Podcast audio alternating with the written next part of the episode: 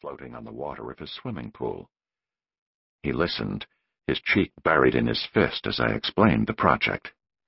It's a crazy idea, he said. You'll get yourself killed fooling around down there. But he could not hide his enthusiasm. I told him the South's racial situation was a blot on the whole country, and especially reflected against us overseas, and that the best way to find out if we had second-class citizens and what their plight was would be to become one of them. But it'd be terrible, he said. You'll be making yourself the target of the most ignorant rabble in the country. If they ever caught you, they'd be sure to make an example of you. He gazed out the window, his face puffed with concentration. But you know, it is a great idea. I can see right now you're going through with it. So what can I do to help? Pay the tab, and I'll give Sepia some articles or let you use some chapters from the book I'll write. He agreed, but suggested that before I made final plans, I discuss it with Mrs. Adele Jackson, Sepia's editorial director. Both of us have a high regard for this extraordinary woman's opinions. She rose from a secretarial position to become one of the country's distinguished editors. After leaving Mr. Levitan, I called on her. At first, she thought the idea was impossible, you don't know what you'll be getting into, John, she said.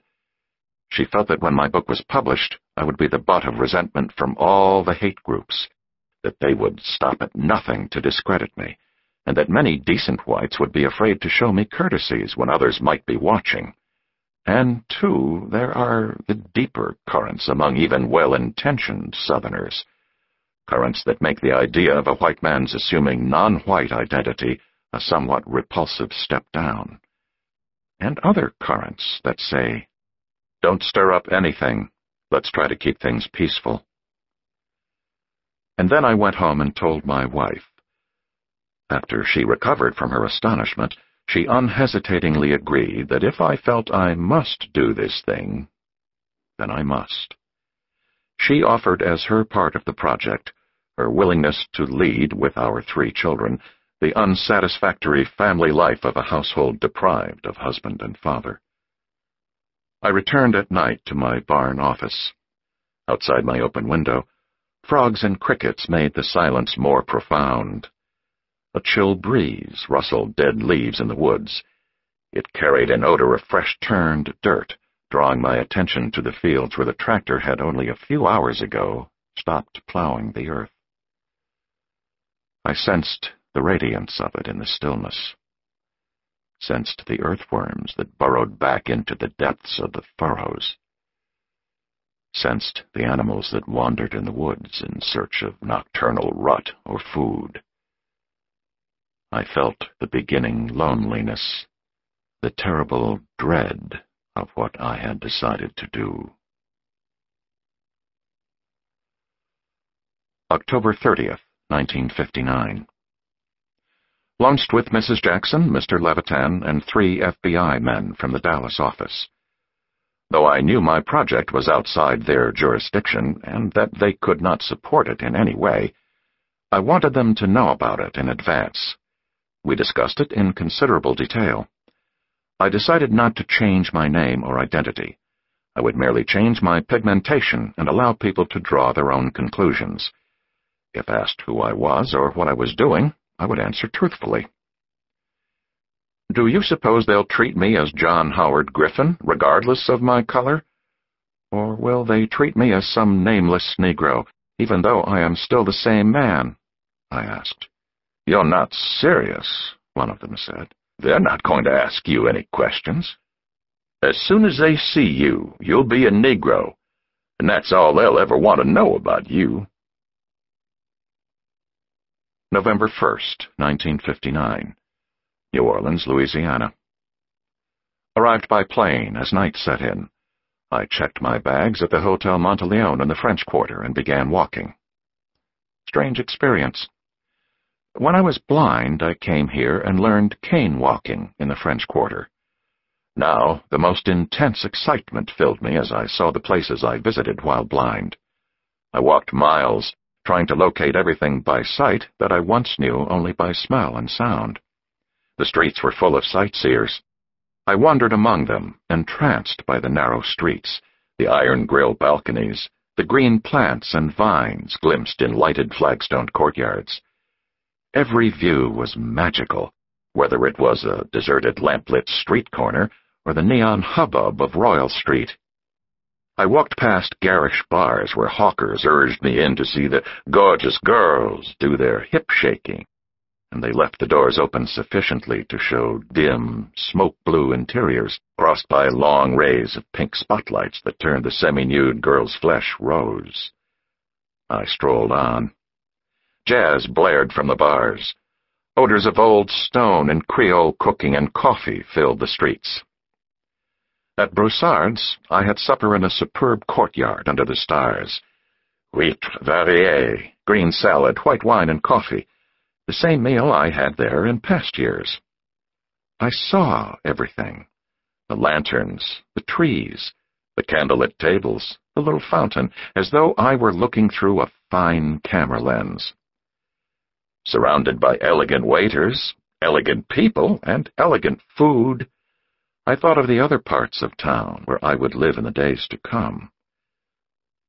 Was there a place in New Orleans where a Negro could buy huîtres variées?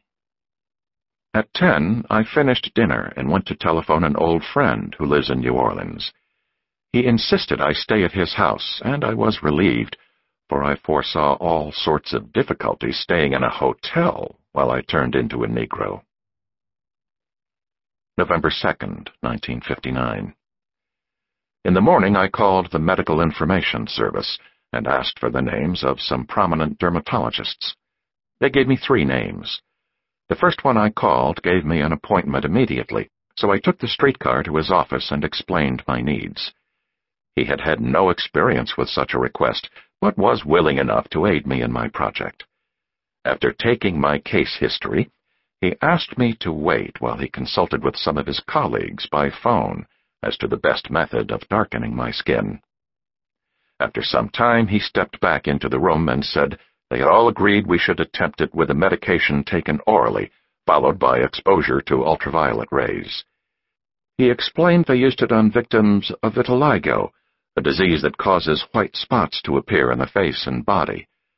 Until this medication was discovered, the victims of this disease had had to wear pancake makeup when they went out in public. It could be dangerous to use, however. It usually took from six weeks to three months to darken the skin pigmentation. I told him I could not spare that much time, and we decided to try accelerated treatments with constant blood tests to see how my system tolerated the medication. I got the prescription filled, returned to the house, and took the tablets. Two hours later, I exposed my entire body to ultraviolet rays from a sun lamp. My host remained away from the house most of the time. I told him I was on an assignment that I could not discuss, and that he should not be surprised if I simply disappeared without saying goodbye. I knew that he had no prejudices, but I nevertheless did not want to involve him in any way, since reprisals might be taken against him by bigots or by his associates, who might resent his role as my host once my story became known. He gave me a key to his house, and we agreed to maintain our different schedules without worrying about the usual host-guest relationship. After supper, I took the trolley into town and walked through some of the Negro sections in the South Rampart Dryades Street sections. They are mostly poor sections with cafes, bars, and businesses of all sorts alongside cluttered residences. I searched for an opening a way to enter the world of the Negro, some contact, perhaps. As yet it was a blank to me. My greatest preoccupation was that moment of transition when I would pass over. Where and how would I do it? To get from the white world into the Negro world is a complex matter. I looked for the chink in the wall through which I might pass unobserved. November 6th. For the past four days, I had spent my time at the doctor's or closed up in my room with cotton pads over my eyes and the sun lamp turned on me. They had made blood tests twice and found no indication of damage to the liver. But the medication produced lassitude, and I felt constantly on the verge of nausea. The doctor, well disposed, gave me many warnings about the dangers of this project insofar as my contact with Negroes was concerned. Now that he had had time to think, he was beginning to doubt the wisdom of this course, or perhaps he felt strongly his responsibility. In any event, he warned me that I must have some contact in each major city so my family could check on my safety from time to time. I believe in the brotherhood of man, he said. I respect the race. But I can never forget when I was an intern and had to go down on South Rampart Street to patch them up. Three or four would be sitting in a bar or at a friend's house. They were apparently friends one minute, and then something would come up and one would get slashed up with a knife.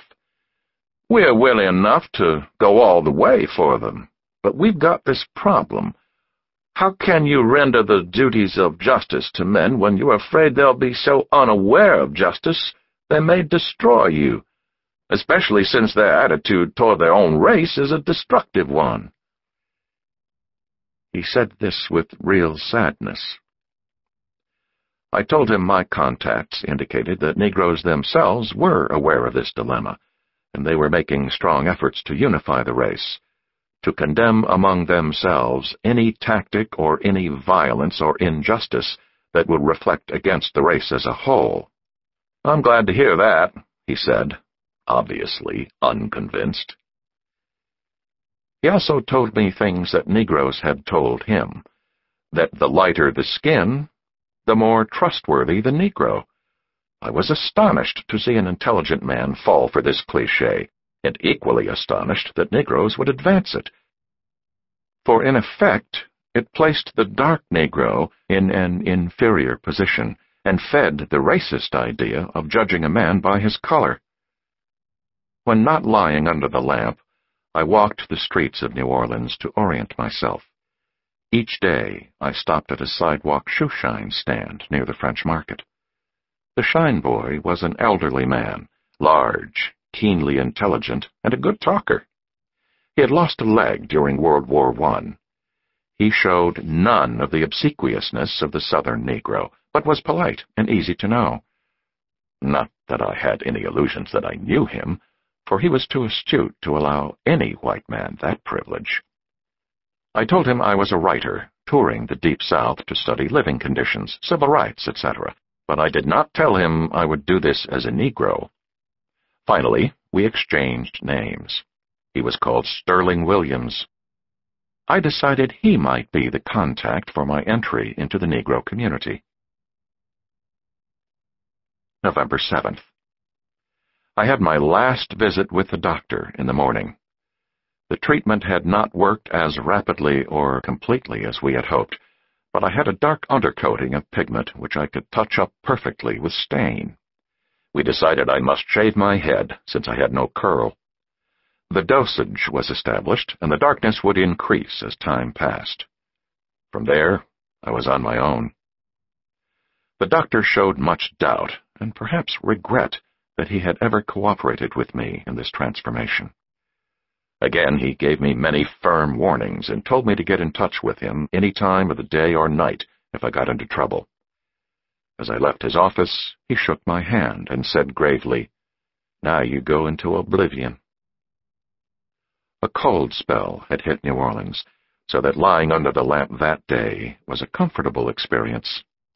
I decided to shave my head that evening and begin my journey. In the afternoon, my host looked at me with friendly alarm. I don't know what you're up to, he said, but I'm worried.